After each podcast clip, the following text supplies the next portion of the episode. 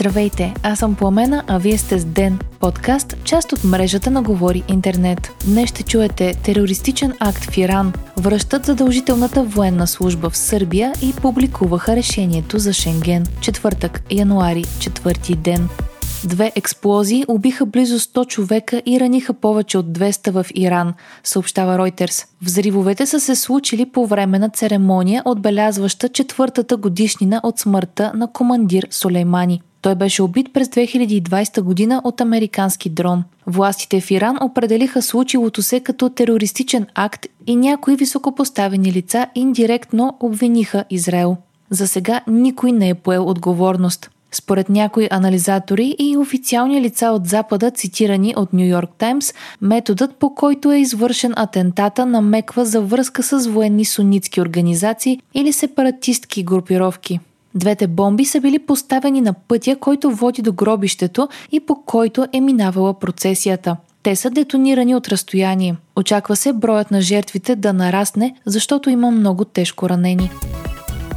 Задължителната военна служба най-вероятно ще бъде върната в Сърбия. Генералният щаб на въоръжените сили в страната предложи тя да бъде въведена отново. Целта е повдигане на отбранителните способности на сръбската армия чрез подмладяване и активно обучение. Продължителността на службата ще е 4 месеца. Предложението е отправено към президента на Сърбия Александър Вучич и по всяка вероятност ще бъде прието. Основаната от него сръбска прогресивна партия си върна мнозинството след оспорвани парламентарни избори. Формалният лидер на управляващата партия и министър на отбраната Милош Вучевич вече изрази подкрепата си за предложението. Той заяви, че страната не се готви за война, но с оглед на предизвикателствата, с които Сърбия се сблъсква като неутрална държава, задължителната военна служба е необходимост.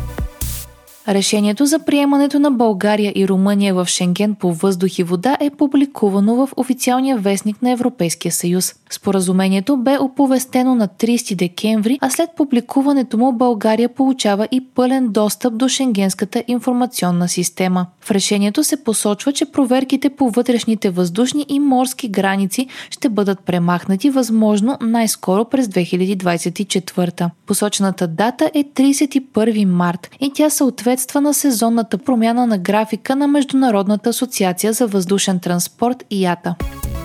Вие слушахте подкаста Ден, част от мрежата на Говори Интернет. Епизода подготвиха с Пломена Крумова Петкова, а аудиомонтажа направи Антон Велев. Не изпускайте епизод на Ден, абонирайте се в Spotify, Apple, iTunes или някое от другите подкаст приложения, които използвате.